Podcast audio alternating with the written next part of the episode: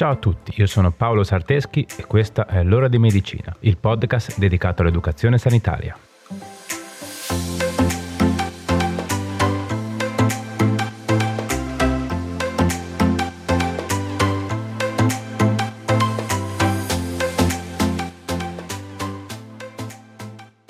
Ciao a tutti e bentornati.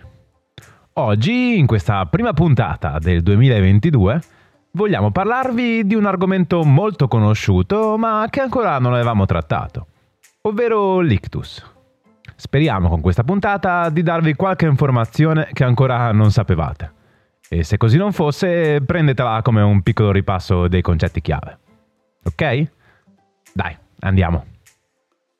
La parola ictus è un termine latino che significa colpo e in inglese la traduzione è stroke.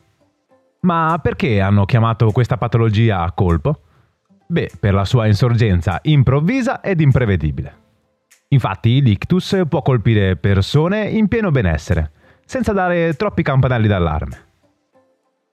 L'Organizzazione Mondiale della Sanità definisce l'ictus come una perdita di funzione cerebrale a insorgenza rapida, i cui sintomi durano almeno 24 ore e sono attribuibili esclusivamente a cause di natura vascolare. L'ictus si manifesta quando un'arteria che porta sangue al cervello si ostruisce, a causa di un trombo o di un embolo, e allora si parlerà di ictus ischemico, oppure quando l'arteria si rompe iniziando a sanguinare. In questo caso si parlerà di ictus emorragico. In entrambi i casi il risultato sarà che ad una determinata area del cervello non arriva flusso ematico e questo comporta la morte delle cellule nervose di quell'area specifica. Ovviamente i danni si ripercuotono anche su tutte le funzioni neurologiche controllate da quell'area del cervello. E quindi possono riguardare il movimento di un braccio, il linguaggio, la vista. Insomma, ad ogni area del cervello corrisponde qualcosa di diverso. Epidemiologicamente parlando, possiamo dire che l'ictus è molto comune e potenzialmente mortale. Infatti in Italia è la seconda causa di morte. La probabilità che si presenti aumenta con l'aumentare dell'età ed è più diffuso nella popolazione maschile. Allora, nelle nostre puntate siamo sempre abituati a fare un grande elenco di sintomi e di manifestazioni cliniche della malattia, ma in realtà in questo caso c'è da dire che non è così semplice, perché l'ictus si manifesta diversamente in base alla zona del cervello interessata.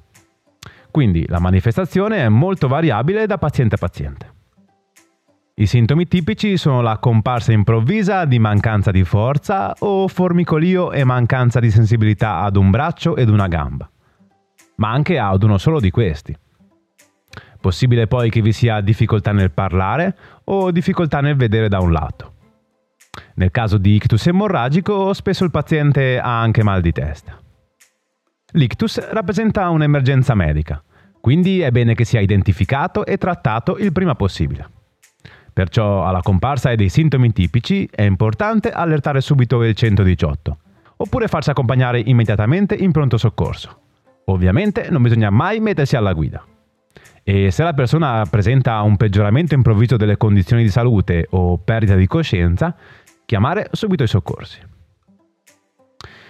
Per quanto riguarda la diagnosi, verrà eseguito un esame obiettivo ed un'anamnesi, per valutare i sintomi e i fattori di rischio presenti e in seguito verranno eseguiti esami ematici e test strumentali come TAC, risonanza magnetica ed ecografia carotiidea, per accertare il sospetto diagnostico, capire il tipo di ictus e quale area del cervello abbia interessato, e capire le possibili cause dell'evento.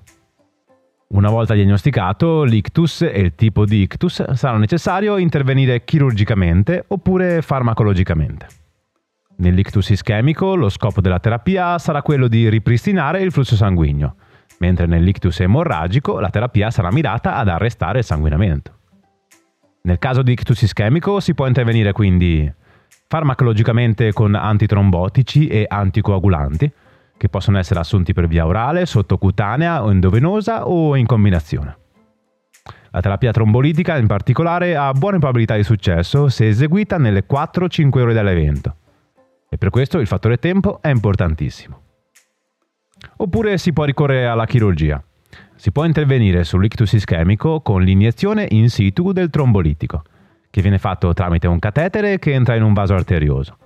E questo ha un effetto molto più rapido rispetto all'utilizzo del trombolitico per via endovenosa.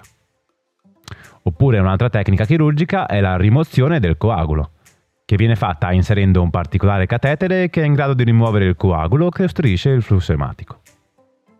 Se l'arteria interessata dall'ostruzione è la carotide, esistono altre due tipologie di intervento, ovvero l'endoarteriectomia carotidea, in cui il chirurgo incide il collo del paziente e sostituisce la parte di arteria carotidea occlusa con dei pezzi di tessuto artificiale. E sempre sulle carotidi si può agire tramite angioplastica, con uno stent che può riaprire il vaso ostruito. Nel caso di ictus emorragico invece si può agire farmacologicamente con farmaci ad azione coagulante, ovvero che favoriscono la coagulazione sanguigna e quindi possono arrestare l'emorragia. Inoltre spesso è indicato l'utilizzo di farmaci in grado di abbassare la pressione sia arteriosa che intacranica.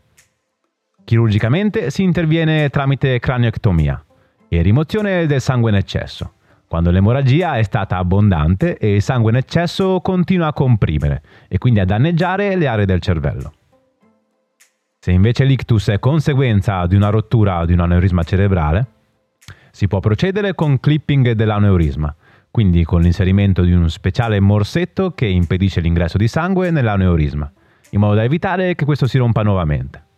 Oppure con embolizzazione vascolare, quindi il chirurgo tramite un catetere introdotto nell'apparato vascolare e condotto fino al cervello, posiziona una bobina in acciaio all'interno dell'aneurisma per bloccarlo e favorire la coagulazione. In presenza di una malformazione vascolare congenita si può intervenire chirurgicamente principalmente in due modi con la rimozione chirurgica della malformazione aterovenosa per evitare che ci siano recidive, oppure con la radiochirurgia stereoatassica, una forma di radioterapia in cui i fasci di argigamma bombardano una zona precisa, con lo scopo di riparare la malformazione. Ok, ci siete ancora? Detto questo, possiamo parlare delle complicanze. Anche in questo caso non possiamo essere troppo precisi perché ogni paziente è a sé. Però possiamo dire che oltre agli esiti dell'ictus, eh, che possono essere emiplagia, disturbi del linguaggio, della comprensione, problemi di vista, i pazienti affetti da ictus eh, possono sviluppare anche disturbi antiosi, disturbi dell'umore, l'abilità emotiva, apatia. Insomma, è ovvio che tutto ciò andrà a rallentare il processo di riabilitazione, che è necessario ed indispensabile per queste persone.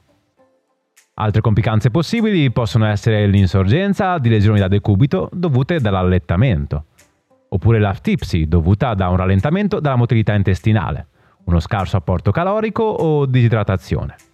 E nel caso in cui il paziente sia disfagico possiamo avere il rischio di inalazione, con conseguente polmonite. Insomma, le complicanze possibili sono davvero un'infinità e per questo è essenziale che il paziente con esiti da ictus venga preso in carico da un'equipe multidisciplinare, in cui i professionisti della sanità collaborano alla riabilitazione del paziente, ognuno secondo le sue specifiche competenze e responsabilità. La prognosi del paziente affetto da ictus varia in base alla gravità dell'evento, alla tempestività e qualità dei soccorsi, all'età del paziente, alle cause che hanno provocato l'ictus, alle sue condizioni generali di salute e alla qualità della riabilitazione. Ok, dai, direi che con la parte teorica ci siamo. E con ci siamo intendo che penso di avervi dato le basi generali per capire di cosa si tratti.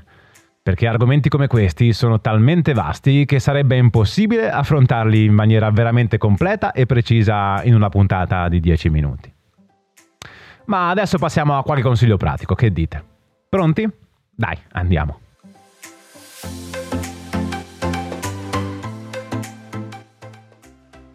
1. Conduci uno stile di vita sano, fai attività fisica, segui una dieta equilibrata e povera di sale. Mantieni sotto controllo i livelli pressorei e rivolgiti al tuo medico o infermiere di famiglia se questi risultano alti. Fai attività fisica per mantenere il tuo peso forma e in generale per mantenere sano il tuo corpo. 2. Controlla il colesterolo regolarmente. Evita o limita il consumo di alcol e il fumo di sigaretta. Controlla e cura le patologie che hai. 3. Impara ad ascoltare il tuo corpo, in modo da riconoscere precocemente i sintomi, sia dell'ictus che di qualsiasi altra patologia. Solo in questo modo potrai chiedere aiuto precocemente. 4. Dopo un ictus è indispensabile fare riabilitazione. Non farla non è un'opzione. 5.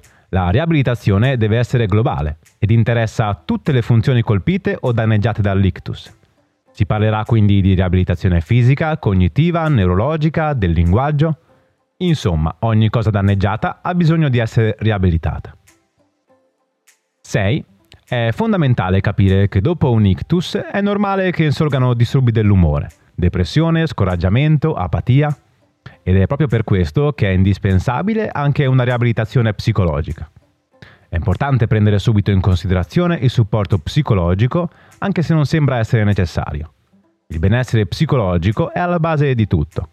Ricorda che una persona che non sta bene psicologicamente farà molta più fatica ad affrontare la riabilitazione e la fatica quotidiana che questa comporta.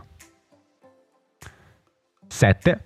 Assumi la terapia che ti viene prescritta in maniera molto precisa e avvisa il tuo medico se ci sono miglioramenti, effetti indesiderati oppure peggioramenti dei sintomi e delle condizioni di salute in generale. 8. Se sei un caregiver di una persona con esiti da ictus, è un tuo diritto essere educato e formato dall'equipe multidisciplinare che segue il tuo assistito, in modo da sapere cosa puoi fare, come farlo nel modo corretto e quando farlo. Non bisogna mai improvvisarsi. 9. Se hai avuto un ictus o se sei un caregiver, è bene che tu conosca anche tutte le possibili complicanze, in modo da poter mettere in atto tutte le azioni per evitarle, oppure in modo da riconoscerle precocemente ed intervenire. 10. Ricorda che in caso di ictus il tempo è oro, quindi chiama i soccorsi tempestivamente se la sintomatologia vi fa pensare a questo. Ok, bene, eccoci arrivati alla fine. Vi è piaciuta la puntata? Spero di sì. Prima di salutarci, come sempre, fatemi ringraziare la mia collega amica Brenda Rebecchi, che porta avanti con me questo progetto. Ovviamente, grazie anche a te che sei arrivato ad ascoltarmi fino a qui. Condividi questa puntata con chi pensi che possa essere interessato. Fai crescere il progetto il più possibile. Va bene, dai, direi che anche per questa prima puntata del 2022 è tutto. Ci vediamo sui social e ci sentiamo venerdì prossimo con un'altra puntata. Ciao!